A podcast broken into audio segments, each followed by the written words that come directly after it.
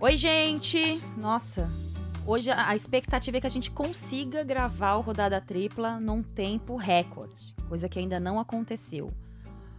Hoje, para falar sobre essa semana do Vasco envolvendo é, a- o sócio-torcedor, né, o número de sócio-torcedor que explodiu. Falando também sobre a campanha do Vasco, que foi esse Vasco, principalmente do segundo semestre, comandado pelo Luxemburgo. Para falar também sobre o que esperar dessa última rodada do Campeonato Brasileiro. Ainda tem coisa valendo, embora o título já seja, já esteja definido, já esteja brilhantemente nas mãos do Flamengo, né, nas mãos e nos pés do Flamengo, ainda tem coisa valendo para a última rodada e também para falar um pouco de futebol europeu. Hoje sem a Bárbara, sem a Rafa, mas com a volta dela! Palmas! Voltei! gente. Amanda Kestelman. Voltei, gente. Férias é bom, né? Inclusive, as suas férias foram ótimas, Foram amiga. ótimas, viajei, fiz aniversário, já estou com 31 anos. 31 anos, gente. Mas não vou Virou, falar. tá, amiga? Força da gravidade, quando passa dos 31, an- dos 30, É agora. sua ressaca vai ser pior. Ai, meu Deus. Você vai Eu pensei ter que era a parte boa, Não. acabou o tal do retorno de Saturno, mas enfim, vamos lá, né? Estamos preparados pra tudo. Só... Estamos preparados. Como é que você observou aí, Amandinha, essa questão do. Essas semanas aí do futebol, esse tempo que você ficou fora, é, essa reta final de campeonato brasileiro? É um campeonato brasileiro que eu acho difícil a gente ver se repetir da forma que foi Eu também acho. esse título do Flamengo. Eu não acho que a gente vai ver. Acho que talvez a gente nunca mais veja 90 pontos. Eu acho assim um. Podendo chegar a 93. Podendo chegar a 93, assim, é muito recorde é, que o Flamengo tá acumulando e vai acumular mais. É muitos, é muitos gols, é Poucas derrotas. poucas derrotas. Acho que só não é a melhor defesa, só não, não encerra como a melhor defesa, né? O Corinthians de 2015 bateu todos os recordes dentro daquele campeonato. Uhum. Melhor defesa, melhor ataque, é, melhor visitante, melhor mandante, enfim. E o Flamengo agora quebra Tem- todos esses recordes. Exatamente, e- vai quebrando, É. né? Maior invencibilidade. É. Tem a questão também da média de público, que é um troço impressionante desde a primeira rodada, número de vitórias seguidas, melhor mandante, mandante com mais gols, enfim. Então, Guarda isso aí pra gente falar do que é, resta ainda do pro que Campeonato resta. Brasileiro. Vamos falar agora, eu acho que a gente tem que falar do Vasco. Você, É. como você bem int- introduziu, é, e antes de começar, eu queria lembrar de um dos primeiros episódios que a gente fez do Rodada Tripla aqui, que falava da crise do futebol carioca, com exceção do Flamengo, né? Aqui do Fluminense, Botafogo e Vasco. A gente teve a participação do Capelo, que entende demais do balanço das finanças, da situação desses Rodrigo clubes. Capelo. Rodrigo Capelo. Nosso companheiro. Nosso colega. E o Vasco, naquele mesmo episódio, a gente citava, e eu acho que isso é um ponto que tem tudo a ver com o que está acontecendo agora nessa semana, é talvez o grande diferencial do Vasco sempre foi a sua torcida. É, isso assim, não é de agora não, cara. Isso é da história de São Sim. Januário. Mesmo São Januário foi construído pelos vascaínos Sim. lá nos primórdios da, da estrutura do clube. E eu acho que é um ano, eu até escrevi isso numa matéria que eu tô fazendo para retrospectiva da, dos clubes, que é o ano do resgate do Vasco. Do resgate de um clube que estava quebrado, não, não ainda tá quebrado, ainda tem muito o que resolver, mas é com a autoestima quebrada Sim. há muito tempo. O resgate de uma torcida que tinha que voltar, não que a torcida do Vasco tivesse abandonado, mas precisava voltar é, mais do que vinha vindo, entendeu? Assim, a gente viu o Flamengo e Vasco, que a torcida do Vasco não fazia o que costumava fazer é, num clássico desse tamanho. E o resgate do Luxemburgo como treinador. E a- Ele fica bravo quando a gente fala de resgate. Mas né? ele mesmo falou nesse que tom na apresentação. Que, ser resgata... que ele não tem que ser resgatado, que não sei o quê. Mas eu acho que é, vou, vou colar no teu caminho aí. Eu acho que é um campeonato de resgate. do né? Vasco. Da... E, e eu acho que o Luxemburgo ele não gosta, mas lá na apresentação dele, eu tava revendo, justamente para essa retrospectiva, ele fala que o Vasco tava dando a ele a oportunidade de voltar a ser o Luxemburgo que, que ele sempre foi. Eu acho que foi bem dada essa oportunidade. Não foi uma campanha brilhante, gente. Não vamos ser, ser também. É, ficar de demagogia aqui, mas um, foi um Vasco que correu muito, um Vasco que quando. Eu acho, gostei muito de uma entrevista que o, o Fernando Miguel deu na saída de campo do jogo contra o Cruzeiro, que ele fala: tem hora que tem canelada mesmo. O time vai jogar aos trancos e barrão, jogar mal, dar canelada, dar pichotada, mas não vai faltar entrega. Eu acho que foi isso que trouxe o torcedor de volta. E também essa questão da campanha, eu acho que foi uma coisa quase orgânica, assim, de paixão mesmo, também pela semana que o Flamengo viveu. Eu acho também, e não tem nada demais se for, porque o Vasco e o Flamengo são uma grande rivalidade e um tem que puxar o outro pra cima mesmo. Eu acho que o Vascaíno não tem que se importar com isso e nem o Rubro Negro. Eu acho que um tem que jogar o outro pra cima. É, eu acho também. é, eu, eu vi nessas duas últimas rodadas pro Vascaíno olhar pro time. Eu sei que é muito constrangedor isso que, tá, que você tá falando. Eu acho que deve ser triste pro Vascaíno falar assim: ah, vou me contentar com o meu time e fazer um campeonato digno. Não. Eu quero que o meu time brigue por títulos. Eu acho que o Vascaíno pensa um pouco nisso. Agora, eu acho que quando ele olha o Vasco chegando na reta final do campeonato, podendo interferir na vida de outros times, como foi na vitória em cima do Cruzeiro, é, ajudando ali indiretamente Botafogo e Fluminense, mostra o tanto da importância que é o Vasco pro futebol brasileiro, o tamanho do Vasco. E eu acho que isso que foi negligenciado durante muito tempo. E aí, vai lá, vence o Cruzeiro, dificulta a vida do Cruzeiro também. E aí vem para esse jogo contra o Bahia, uma expulsão ainda no primeiro tempo. Da forma como foi, o time se comportou muito bem, taticamente, tecnicamente. O Bahia, que também não demonstrou nada muito diferente, mas não conseguiu jogar no segundo tempo com um jogador a mais. Muito pelas substituições que fez o Luxemburgo. Na, na hora eu falei assim: bom, o Richard está com cartão amarelo, ele vai tirar. Ele não tirou o Richard, como só deixou, como deixou o Richard jogando de zagueiro. Que assim, é arriscado para um jogador como é o Richard, não tem o cacuete de jogar na defesa já amarelado. Ele muda o time, o time termina o campeonato. Ainda não terminou, tem mais uma rodada, mas o jogo contra o Bahia, fora de casa, com um jogador a menos, buscou o empate. O Bahia também já tinha uma, tido uma expulsão também, o Arthur Kaique foi expulso. Mas eu achei assim que, para mostrar, eu acho que foi emblemático. para mostrar pro Vasco assim: Vasco, é isso aí, cara. E assim, o que você disse, a torcida do Vasco. Não é novidade o que faz a torcida do Vasco, pelo menos para mim, eu sou paulista paulistana, né? Então, assim, a minha imagem da torcida do Vasco é de uma pessoa de fora do estado, sem, sem ser concorrente ou rival. É, a torcida do Vasco sempre apoiou o time. Nos piores e nos melhores momentos, ela vai para São Januário. São Januário é um ambiente hostil, de forma positiva pro Vasco, né? Ela empurra o é adversário é para trás. Lá, é. é. difícil chegar, é difícil jogar, é difícil sair, é difícil viver em São Januário. é muito difícil pro Trabalhar. adversário. É, é muito difícil. Então, assim, e graças ao que é a torcida do Vasco. É, então eu achei que foi assim, no momento que o time precisava também de desse ânimo. E foi uma semana iluminada, assim, eu acho que para mostrar que o Vasco. Vi muitos amigos flamenguistas falando, ai, não fala que é por conta do Flamengo. Não, eu também acho que não. Claro que tem essa questão da rivalidade, mas eu acho que a torcida do Vasco é isso aí, cara. A torcida do Vasco é a torcida que chega junto com o time. Eu, sempre foi. É, e, na... e, acabou. E eu acho que tem. Mas eu acho que o, o ponto, por exemplo, o Vasco. Porque você tira o protagonismo do que é a torcida do Vasco, pelo que os Vascaínos me falaram, quando você associa o que a torcida do Vasco é pro time ao fato do que existe o Flamengo. Eu acho que, na verdade, a torcida do Vasco é. Eu, eu acho que não tira o protagonismo você relacionar o fato de, cara, eu não quero não ser tão protagonista. Exatamente, eu quero ser. Perfeito. Eu acho que o Vasco, a torcida do Vasco entendeu que Cara, a gente é o Vasco. A gente. É, eu, eu acho que tem uma questão pro Vascaíno e pro rubro-negro, nesse caso, que, que vale ser citado.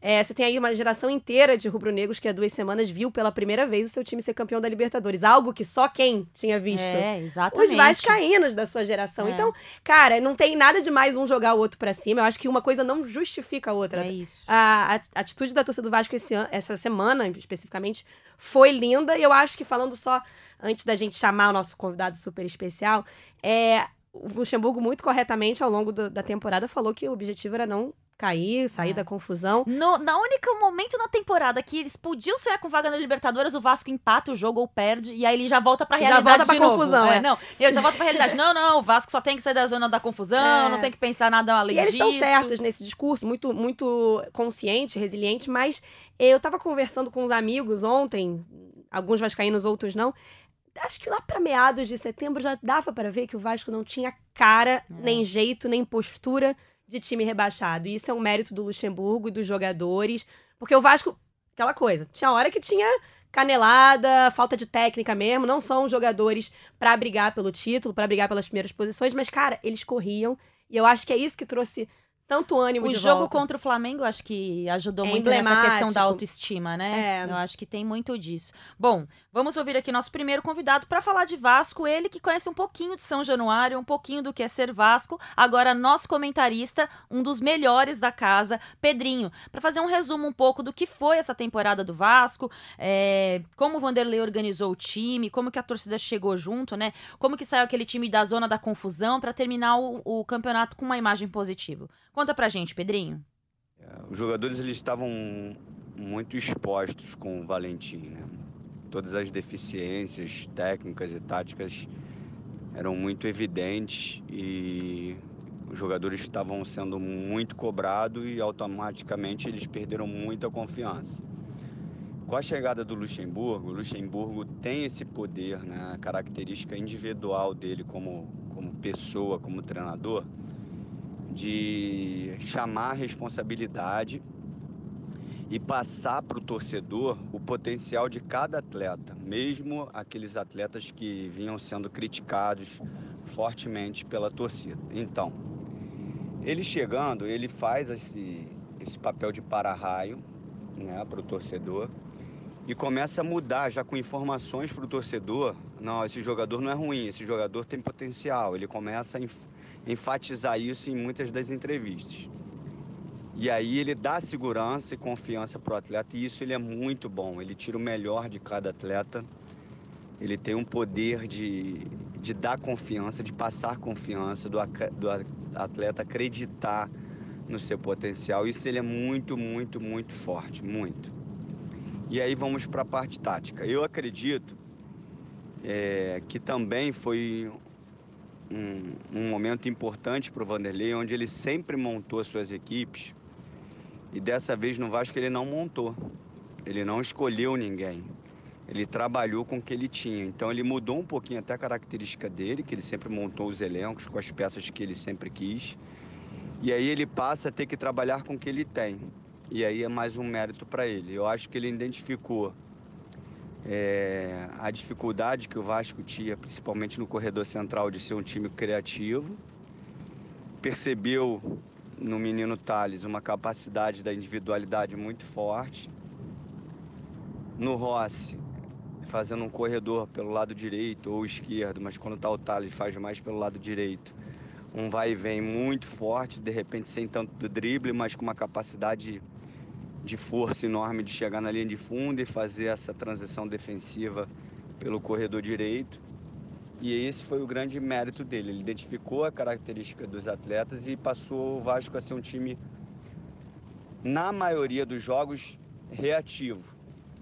Em alguns momentos em São Januário, nos 20 minutos iniciais, ele conseguia pressionar, conseguia jogar dentro do campo adversário. Muitas vezes ele não conseguia fazer os gols nesse tempo de pressão.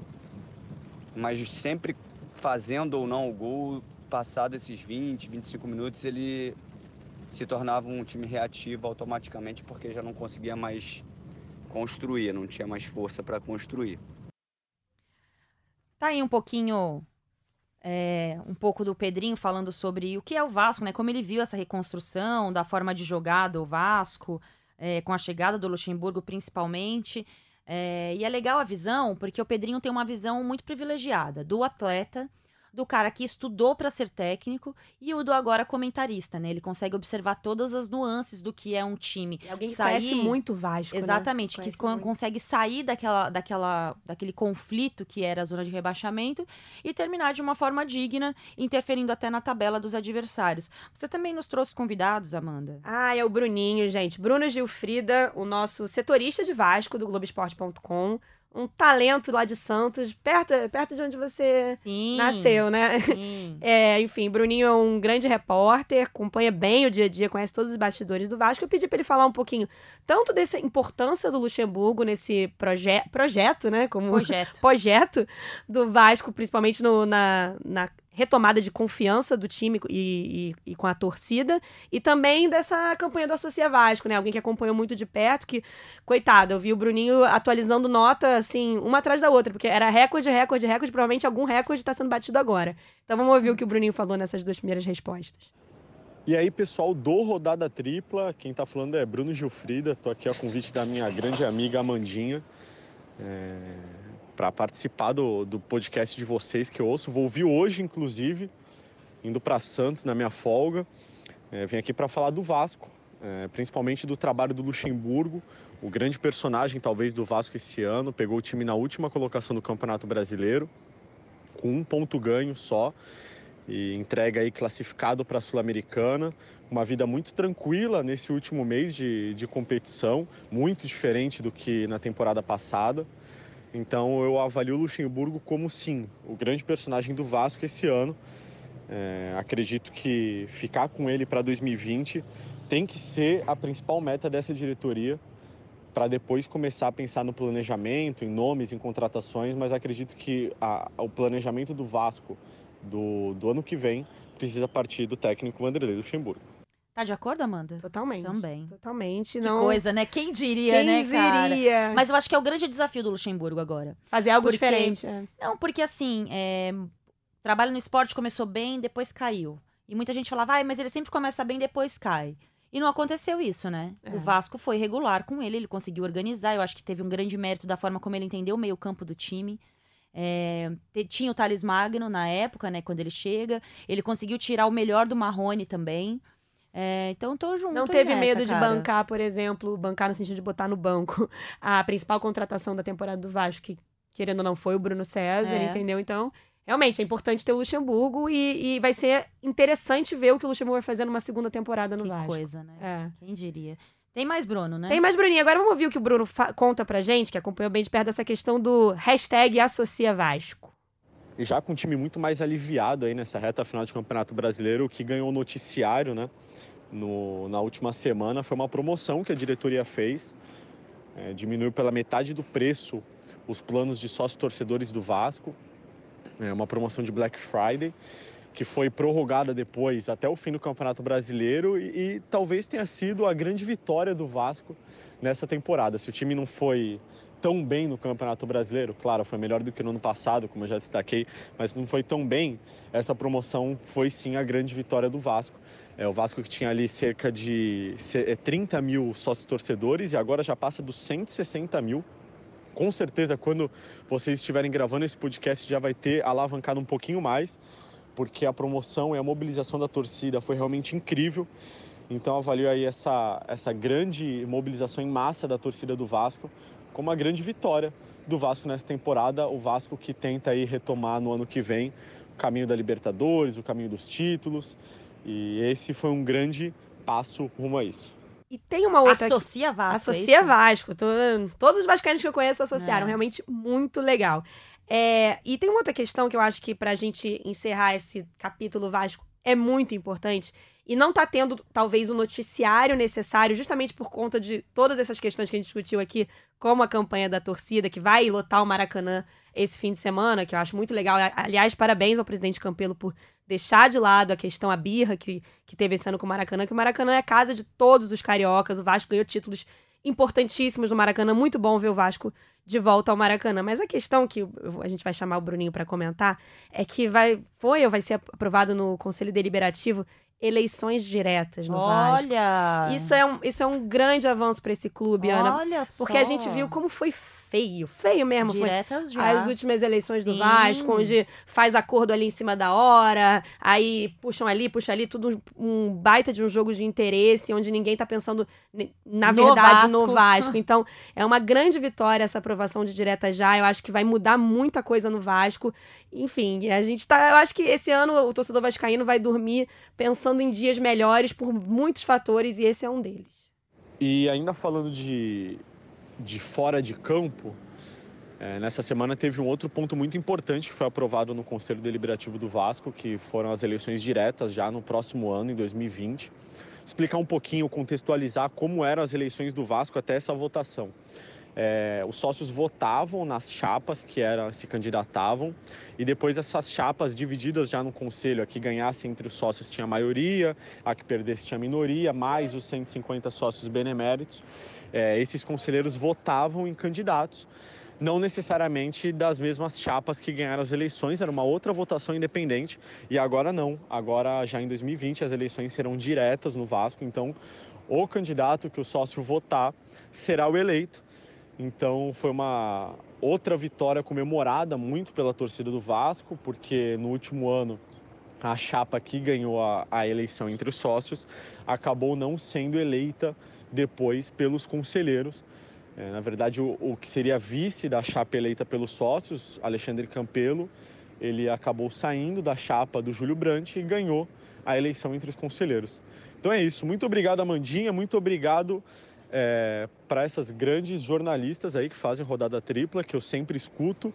Foi um prazer participar. Um beijo e até a próxima. Gostei da parte do grandes jornalistas. Bruninho, você é um Chupa querido. mundo. Querido mesmo. demais. Boa viagem. Aproveita o fim de semana em Santos, com a família, com a namorada. Tamo junto. Afinal, alguém aqui tem que aproveitar o final de semana. Sempre. Mas é isso, né, Amanda? Acho que foi um bom resumo do que a gente conseguiu mostrar do Vasco. Espero que no ano que vem a gente volte aqui falando de um Vasco ainda mais forte. É, Para o futebol brasileiro é importante que os times continuem firmes. Para o Campeonato Carioca, mais ainda. Porque, claro que você não vai ter 20 Flamengos, né? 20 times com a mesma estrutura, poder financeiro do Flamengo. Deve, poderia ser assim. A realidade não é essa no Brasil e no mundo. Mas eu acho que você ter times competitivos e o Vasco deu sinal que pode ser competitivo desde que as coisas estejam organizadas, me parece que o Luxemburgo vive uma calmaria para trabalhar dentro do Vasco, que talvez Ele outro tirou o time não 100% conseguiu. de São Januário, É. treina lá no CT, que tá longe de ter uma boa estrutura, mas tirou ali do caldeirão, não um caldeirão que a gente gosta, né, que o, que o torcedor vascaíno gosta, que é o caldeirão da torcida, mas tirou ali do caldeirão político, que é, É. São Januário, e tá trabalhando em Vargem Grande e fazendo o trabalho dele longe de qualquer confusão do Vasco. Muito bem.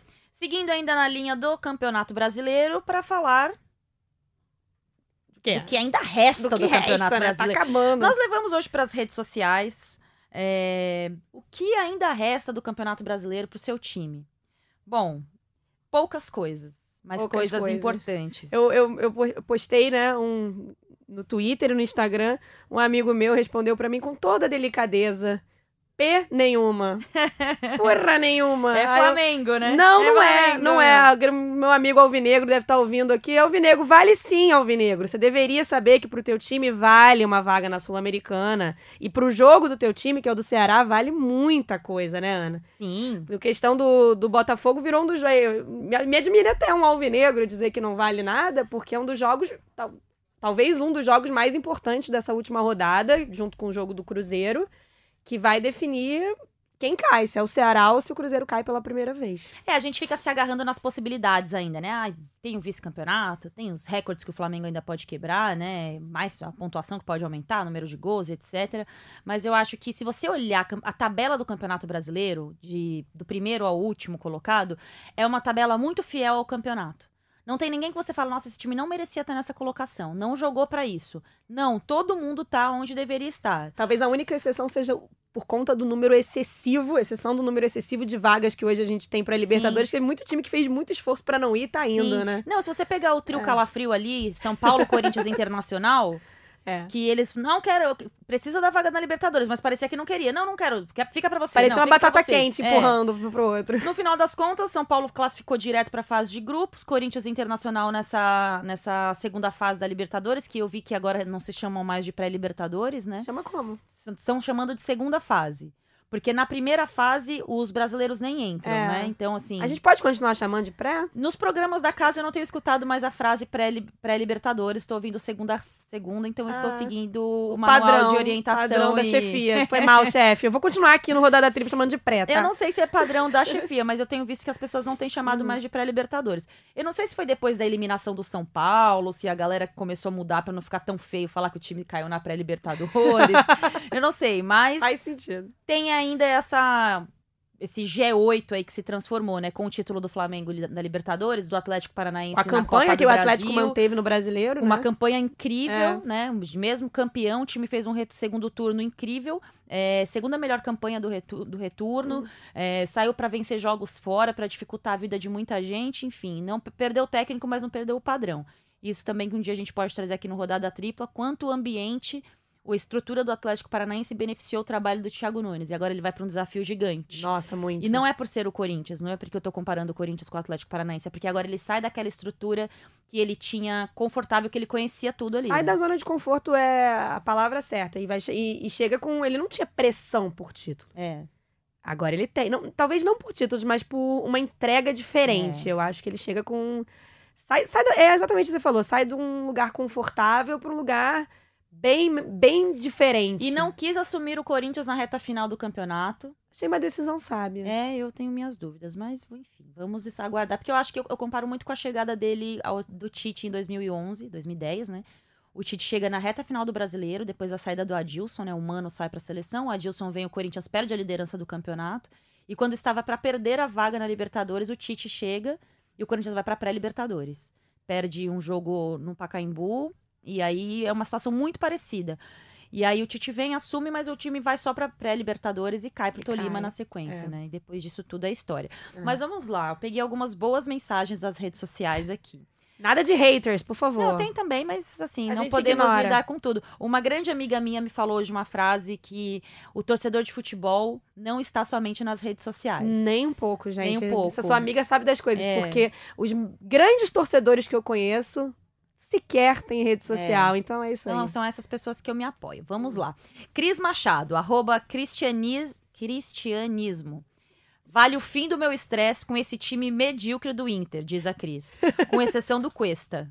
Que aí ela tece um, um elogio aqui, né, ao Vitor Cuesta. Maravilhosa. que ela acha ele uma pessoa bonita, diz aqui a Cris Machado. Ah, não é, É. pelo fato de ele ser um dos melhores zagueiros do campeonato. Não, é sim. Ah, tá. Ah, Não. tá, não, foi Não, mal. Não, com exceção de Cuesta, coisa mais linda. Ah, joga muito. que é isso. Não, eu ele tá na minha seleção do campeonato, inclusive. Boa. Mas aí, é, o- a opinião da Cris é essa. Vale o fim do meu estresse com esse time medíocre do Inter. Você sabe que eu não acho o Internacional um time medíocre? O Internacional, durante um bom tempo, é que a gente só lembra do campeonato da reta final, né? Do segundo retorno. Mas o Internacional já foi, do campeonato não, né? Da temporada no- na, na reta final. O Internacional já foi um dos melhores meio-campos do futebol brasileiro.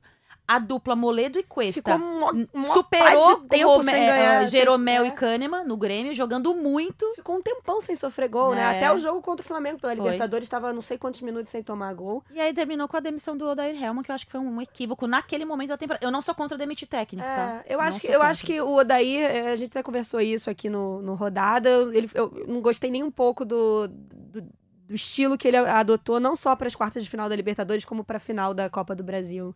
Mas também não sei se era para demiti-lo, porque vocês veem que não melhorou nada, só piorou. Mas eu, eu talvez ali tenha sido o momento que o Inter começou a me decepcionar e talvez a decepcionar os torcedores colorados também. É isso. A Emily Rocha. Olha, foi pesada aqui. Ai, Vale ser rebaixado pela primeira vez na história, com a pior campanha de todos os tempos, e ainda tem o perigo do clube falir por completo por causa da má gestão da diretoria. Tenso. Será o Cruzeiro que ela eu tá acho falando? que ela torce pro Cruzeiro. Vamos olhar né? aqui no, no Twitter dela, porque ela- não deixou claro pra mim. Não, ela torce pro Cruzeiro. é, te amo. Cruzeiro, ela colocou aqui. É isso. Dias difíceis pro, pros Dias cruzeirenses. de luta, dias de luta, né? Não Dias tem de o dias de luta, A dias glória de glória. não vai vir tão cedo. Eu acho assim, eu- eu- obviamente o Cruzeiro pode ganhar esse jogo. O Botafogo tem to- todas as condições de ganhar do Ceará É. no Newton Santos, mas é. E foi um- e isso que, e o mais doido é que é, vocês já falaram isso no, no último episódio que eu tava de férias. Nos ouviu, amiga? É, ouvi, claro. tive horas de voo pra ouvir vocês. É, o, o Cruzeiro começa o ano como postulante a título, gente. Como faz uma baita campanha Cinco ali. vitórias e é, uma Na derrota, Libertadores. Campeão mineiro invicto. E, cara, e cai pro, pro River Plate nas oitavas nos pênaltis. É. Enfim, é realmente um, um, um cenário, assim, que não- nem o mais pessimista podia imaginar. Eu acho que, é, voltando a falar do, do Capelo e também dos nossos colegas aqui do Esporte Espetacular, que fizeram uma, e do Fantástico, fizeram uma baita matéria mostrando a situação do Cruzeiro antes disso tudo se tornar resultado em campo, é, mesmo com tudo isso, não parecia que isso ia dar, dar zica, dar treta esse ano. É, também achei. É. Não, e assim, é, tem vários. Hoje, o, du- durante a seleção, o Henrique Fernandes traçou, assim, a, a receita de bolo da situação do Cruzeiro. Nós falamos bastante sobre isso na semana passada. Mas dentro de campo, o Cruzeiro foi um time que envelheceu. Eu fiz no primeiro turno Chapecoense Cruzeiro, né? Cruzeiro e Chapecoense no Independência. O Cruzeiro perdeu esse jogo. E eu lembro que eu falei pro Mano Menezes depois, né? Eu desci na zona de- na, na área de entrevistas ali pra dar um oi pro pessoal e falei pra ele, falei, seu time envelheceu. E envelheceu mesmo, assim, de idade. Os jogadores ficaram naquela de bicampeão da Copa do Brasil, bicampeão brasileiro, e foi ficando aquela estrutura. O time envelheceu em campo. E ficou pesado, e ficou um time difícil de jogar. Para os conceitos de futebol que a gente aplica hoje, é, não tô falando de, de Flamengo, não. Tô falando de jogo jogado mesmo. O time do Cruzeiro não tinha condições. Ah, mas fez uma Libertadores. Olha os adversários do, do Cruzeiro na primeira fase da Libertadores. Olha o grupo que tinha o Cruzeiro. Olha o Campeonato Mineiro, que dificuldade que não existe lá no campeonato, tirando os clássicos. Então, acho que assim, o primeiro semestre foi um exercício para nós, comentaristas, analistas de futebol, comunidade do futebol, o que foi o Cruzeiro, a expectativa que a gente tinha e como a gente tem que olhar tudo, gente. A gente tem que olhar, a gente tem que parar de olhar é, o fácil. Ah, nossa, tem um grande goleiro, tem um grande zagueiro, tem um grande meio-campista. como essas pessoas são grandes? Será que a temporada do Kaká, zagueiro do, do Cruzeiro agora, ela foi muito mais positiva do que a do Dedé, por exemplo. E o Dedé é um grande ídolo da torcida cruzeirense. Um grande ídolo, um grande jogador. E quase foi negociado a preço de ouro. De ouro. pro Flamengo, e a gente é. ficou falando o quê? Não, mas tem o Fábio, tem o Dedé, tem o não sei quem, tem o Henrique, trouxe, tem o Fred. trouxe o Pedro Rocha. é. Exatamente. E olha o que aconteceu. É. Enfim, é, vamos seguir aqui na linha dos, dos, dos tweets. Os tweets É, da galera. O Elton Souza. Essa é boa. Pro meu time, nada. Mas pra mim vale mais um churrasco, mais um pagode, mais uma cerveja, mais uma carreata rubro- rubro-negra. Não necessariamente nessa ordem. Vale o É quê? isso, desculpa vale- pra beber. Vale desculpa pra Vale um beber. sexto eterno, né? Exato. Adorei. É essa mesmo é o mood dos flamenguistas, né? Ver jogo do Flamengo, vamos beber. É, isso aí. Isso, é isso mesmo. Que mais nós temos aqui? Ó, vale Records. Uma vaga para Sul-Americana. O Frank Black fala. Depois de um ano terrível com troca de técnicos e, desconte, e, e desmonte do time, que é do desmonte do time inicial. Vamos descobrir o time da Fran. Ah, Tô não, é a curiosa, Fran. É uma mulher. curiosa. Morta pelo Fluminense, já, já disse aqui. E oprimida pelo capitalismo. Muito bom. bom, gente, para todo mundo vale alguma coisa, né? É, É. Ainda a Vassilívia aqui falou, vale o rebaixamento do time rival.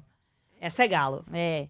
Tiago Paes, infelizmente o Bahia saiu voluntariamente da disputa pelo G8 em outubro. E há algum tempo só cumpre tabela. É verdade. Verdade. O retorno do Bahia é terrível. Esperava tanto, né? um- É uma marca do trabalho do Roger É. Machado, inclusive. uma queda de rendimento no final, né? É isso.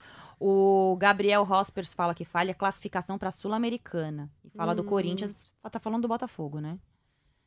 É isso. Exato. Bom, pra gente ir terminando aqui essas.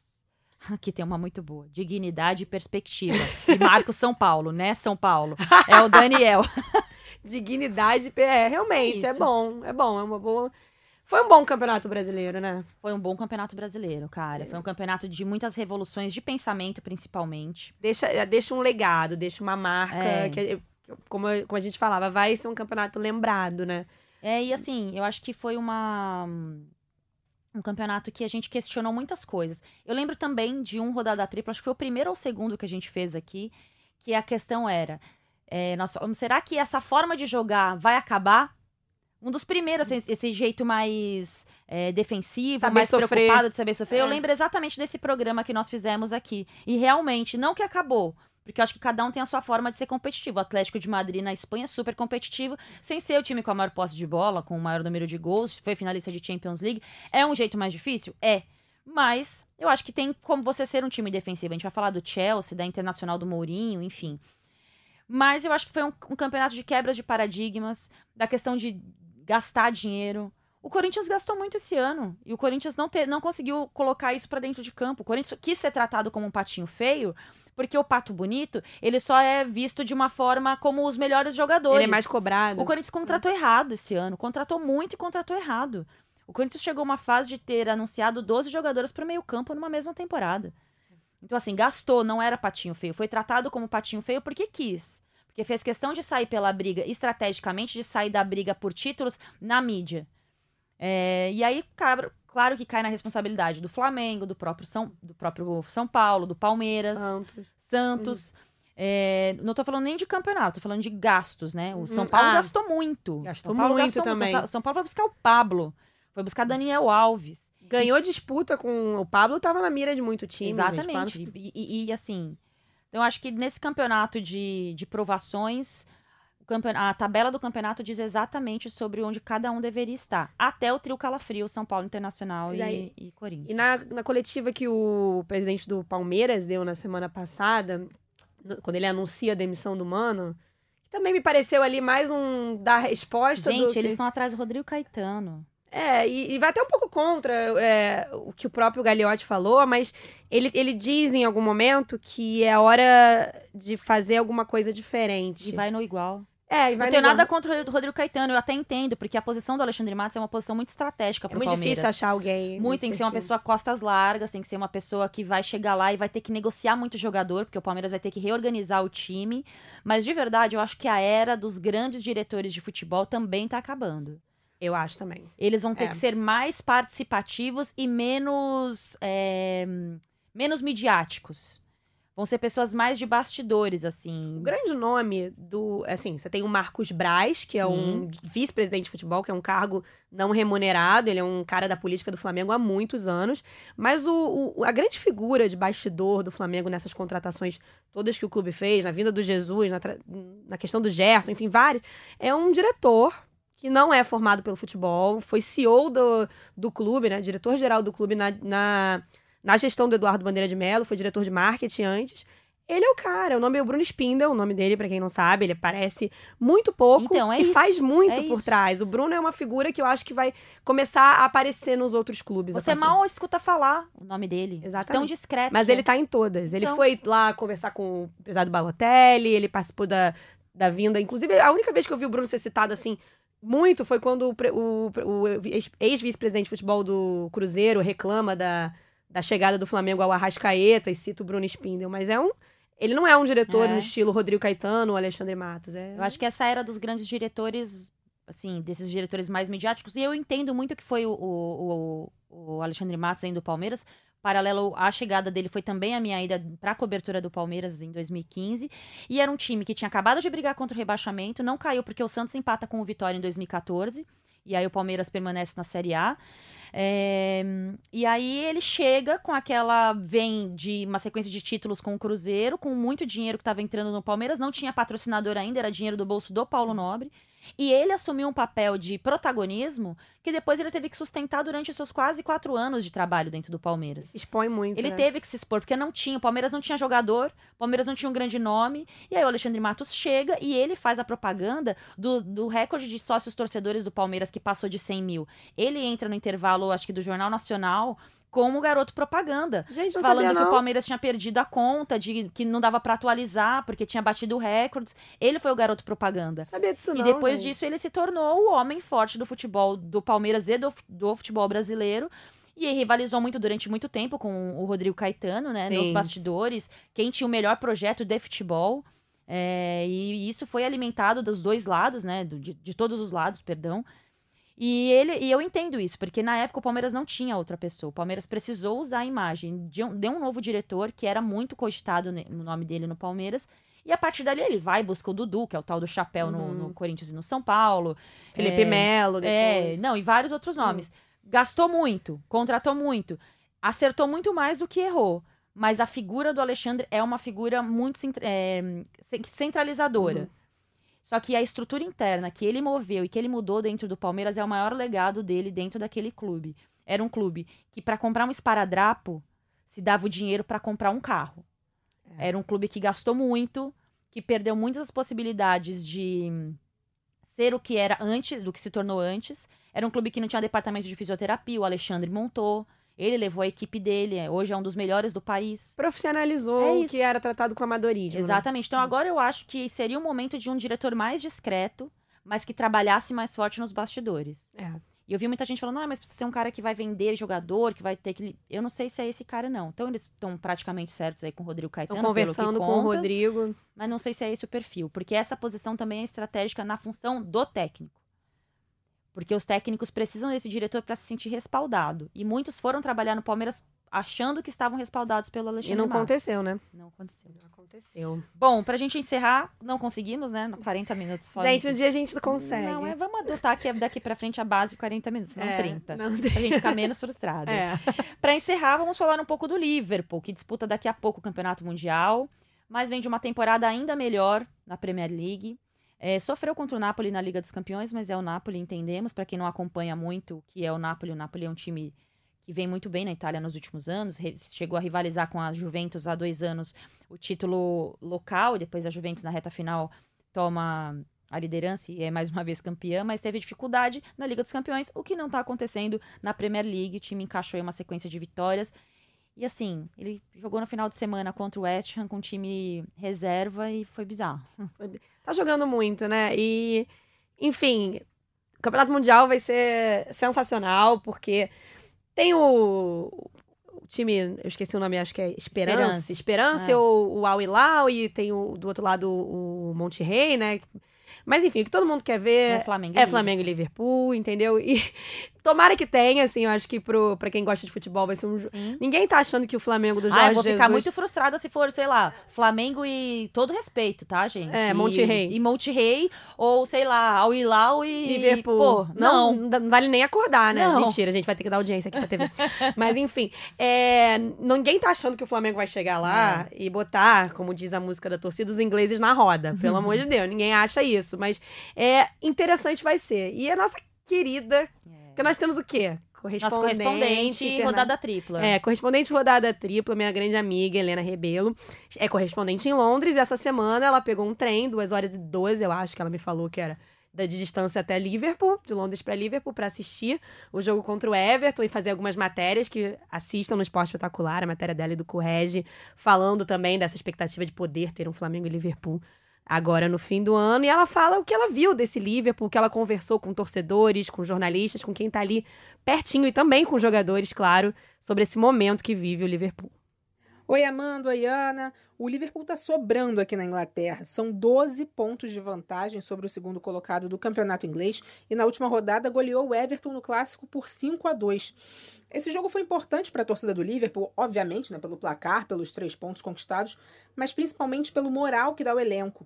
O time jogou bonito, foi tecnicamente muito superior ao adversário e isso com cinco reservas em campo.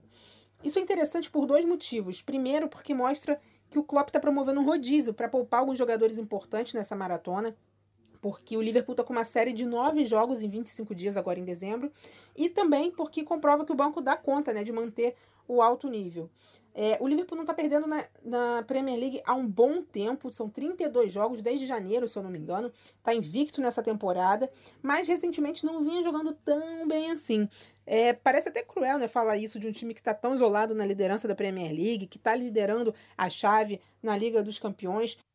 Mas é que o time tomou gol em todos os jogos de outubro para cá e tem tido vitórias bem apertadas. Mas é isso, né? Mesmo jogando mal, o time hoje é uma máquina de vencer.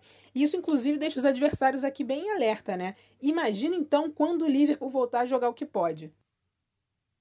O sucesso do Liverpool tem vários fatores, mas acho que merece destaque como o clube está fechado em torno do trabalho do Jürgen Klopp. É um trabalho que está colhendo agora os frutos, mas porque houve lá atrás um planejamento a longo prazo.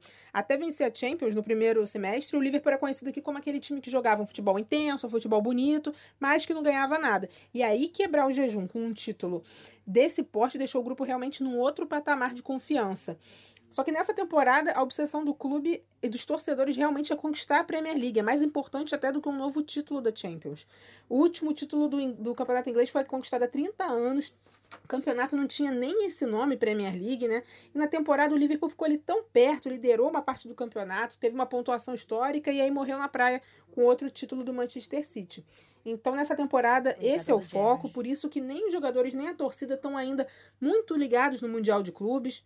O torcedor brasileiro pode até achar que é soberba, que é arrogância, quando alguém fala que sabe pouco ou não sabe nada sobre o Flamengo, mas está longe de ser isso. Com certeza, uma vez no Mundial, o Liverpool vai levar a competição muito a sério. E é bom o Flamengo, caso venha enfrentar né, o time inglês, estar preparado, porque vai vir pedreira. O elenco todo do Liverpool tem muita qualidade, claro, mas só para citar um nome, o que o Sadio Mané tá jogando é brincadeira. Assim. Na quarta-feira foram duas assistências brilhantes e um gol. Tá jogando muito, muito fácil o senegalês. É, o Liverpool agora tem três jogos ainda antes de viajar para o Catar, dois pelo Campeonato Inglês, um pela Liga dos Campeões. Então, para quem não tem acompanhado, essa é uma boa oportunidade para observar o que, que o Flamengo pode ter que enfrentar no Mundial. Um abraço para vocês, meninas. Podcast com correspondente é outra coisa, né? É outra coisa, é, É, muito chique, é gente. isso. Ainda mais uma correspondente que É, traz tanto que sabe conteúdo. falar, é outra coisa. Outra coisa, outro, nível. como diz o Outro Bruno Henrique. patamar. Helena, você está Ah, em outro, outro patamar. Outro. Outro, Outro, outro. patamar. Totalmente. Não, mas é isso. Eu assisti o jogo contra o Everton, fiquei assim muito impressionada. Não que seja surpresa, mas jogando com um time misto. é, o Salah tava no banco, o Fabinho tava fora. É, só que eles têm assim, eu- eu- eles tomaram um gol do Napoli muito parecido com os gols que eles têm sofridos, assim, eles adiantam muito a linha de defesa, muito parecido com o que joga o Flamengo, tá, gente? Não estou comparando o Liverpool com o Flamengo, no estilo de jogo. Adianta a linha de defesa, o Hinaldo lá em cima, o Van Dijk lá em cima, é, e aí eles tomam essa bola nas costas. Foi assim o gol do Mertens na Liga dos Campeões e foi assim, foi, né, um dos gols sofridos contra o Everton. O que aconteceu depois disso? Ele goleou o Everton, né? 4x2 pra mim é goleada. Exato. Mas foi um jogaço, assim. É muito prazeroso assistir o futebol do Liverpool. É muito legal isso que a Helena trouxe pra gente, que eles estão muito mais focados na Premier League do que talvez um possível título de Liga dos sentido, Campeões. né? Todo Não ganham há sentido. 30 anos, viram, pô, fizeram uma pontuação histórica na última É. temporada, mas o City fez mais ainda. Você sabe que eu fiquei com muito receio trazendo pro universo do Flamengo, assim, se o Flamengo fosse é, eliminado na, na, na Libertadores, eu fiquei muito com isso na cabeça. Falei, putz, será que eles vão amarelar ou vão ficar, tipo, desgostosos com o Campeonato Brasileiro? Mas foi tanto uma coisa tão colada na outra. Que não deu nem pra Não saber. deu nem pra saber. Não deu nem pra saber. Na verdade, eu acho que do jeito que foi, talvez fosse uma coisa meio É. desgostosa, porque o Flamengo foi campeão, foi campeão sem entrar em campo. Sim. Mas do jeito que a gente nunca vai saber, né, como É. teria sido. Mas é assim, é, é exatamente Não tô falando nem da final, tô falando antes, tipo, semifinal, porque o Flamengo já tava jogando bem. Já tava jogando no bem. brasileiro, já é, eu era acho líder. Que chegando na final, a coisa ficaria meio, É. meio esquisita, porque seria mais frustrante. Mas eu acho que se o Flamengo tivesse sido eliminado pelo Grêmio, o título brasileiro teria sido recebido com muita alegria, É. porque são 10 anos, né, sem um título Não, brasileiro. e esse foi um título legal, né? Foi um título, jogando. pô, Não foi da Bacia das Almas, é. o time perdendo. Não, Foi, foi. varrendo o campeonato, Foi. o Flamengo Ah. varreu o campeonato. E foi exatamente o que você falou, a gente sempre tem que repetir isso. Acho que em algum momento a gente vai parar de repetir isso, porque também vai ficar repetitivo repetir isso. mas ninguém quer comparar o Flamengo com o Liverpool. Mas isso que você falou, é, e é, eu conversava com a Helena antes também, tem tudo a ver. Eu acho que eu espero muito que o Jorge Jesus não mude o estilo de jogo do Flamengo. questão pra não é mudar, o é Liverpool, que eu vai acho ser que legal o- de ver. O River Plate deu muita dificuldade pro Flamengo, né? Sabe o que eu acho? O Flamengo não conseguiu jogar. Não, é, foi, foi um jogo esquisito. Não Foi conseguiu um jogo jogar. muito esquisito pro Flamengo até os 85 Porque é um minutos. time superior. O River Plate foi um time superior. Eu acho que o que acontece, eu tava conversando com setoristas que acompanham como era a cobertura inteira do Flamengo. O Flamengo é. Tudo bem que é um time, era um time cascudo. O Flamengo sentiu a final da Libertadores. Sentiu muito. Felipe Luiz, gente. Jogador Sentiu- experiente, é, sentiu o final. Sentiu, entendeu? E, e- e até mesmo todo mundo chorando em campo na hora do gol da virada, entrega, que tava todo mundo sentindo. E tá tudo bem sentir uma final de Libertadores, porque é, o que aconteceu no embarque, o que aconteceu no Rio de Ah, Janeiro. não, amiga, desculpa. não. 38 anos, eu Não, acho não, que não. eu acho que eles, Eles não fazem parte desses 38 anos. Eles são jogadores experientes. Rafinha, Felipe Luiz, mas Diego eu acho que Alves. eles sentiram. E o próprio Rafinha falou então, isso. mas não é Eles legal é, é, contemporizar. Ah, não, sentiu por causa do embarque. Eu acho que, eu acho, eu acho que nem por causa contrário. do embarque, mas eu acho que a atmosfera toda pegou eles. Eu acho que até o Rafinha fala isso no Bem Amigos na semana passada, É. que sentiu. E eu Eu acho, acho, que, que, não o River é um time superior mesmo. Não sei se é, eu acho que. é Eu acho que o Flamengo não conseguiu jogar. Não. Eu acho, e aí eu acho que entrou muito a- a- o peso. Aí tava muito quente. não- Eu, não- eu sei dizer também, mas eu acho que o River foi Rio de superior. Janeiro é quente também. É, é, é bem mais que Buenos Aires, né, no caso. Mas eu acho que o Flamengo entra no Mundial bem mais leve. Não sei até que ponto isso pode fazer diferença. Acho É. muito difícil ganhar do Liverpool. O primeiro jogo é muito difícil, tá, gente? O primeiro jogo de Sempre Mundial é, muito sempre. difícil. O River Plate não perdeu no ano O- passado. o Todo primeiro. mundo perdeu recentemente, né? O último brasileiro que ganhou sul-americano foi o Corinthians. Mas eu digo o primeiro jogo. É, o primeiro é. jogo que eu digo, o Grêmio chegou na final, mas no ano passado É, o River Plate ah, não chega sim. na final contra o É. Real Madrid, porque perde na, na O pré. Internacional, o Atlético Galo. Mineiro. Mas, enfim, é, eu acho que na hora de você colocar ali pra igualar é muito difícil, né, gente? O que a gente, a realidade que a gente vive sul-americana não tem precedente, não dá. É muito difícil. é muito né? difícil, é muito diferente Tem gente fisicamente. que até compara uma coisa meio NBB com NBA, É né? isso, é é uma uma, intensidade comparação. muito diferente. O próprio Felipe Luiz, numa entrevista recente aqui, falou, gente, calma, é, é outro nível, é outro ritmo, é outra intensidade, mas são É só isso. 90 minutos, né?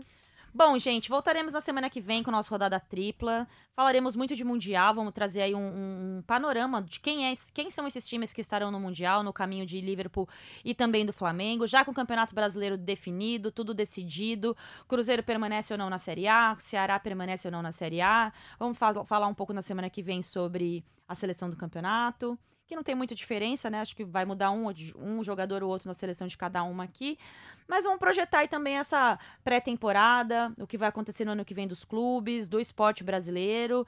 É, é o nosso último rodada tripla do Campeonato Brasileiro, né? Porque Ah, agora passou não teremos mais rodadas. É. vai ser rodada tripla sem rodada, talvez agora rodada, com do rodada mercado, Mundial. rodada é. no mercado, vai ter que começar aquela.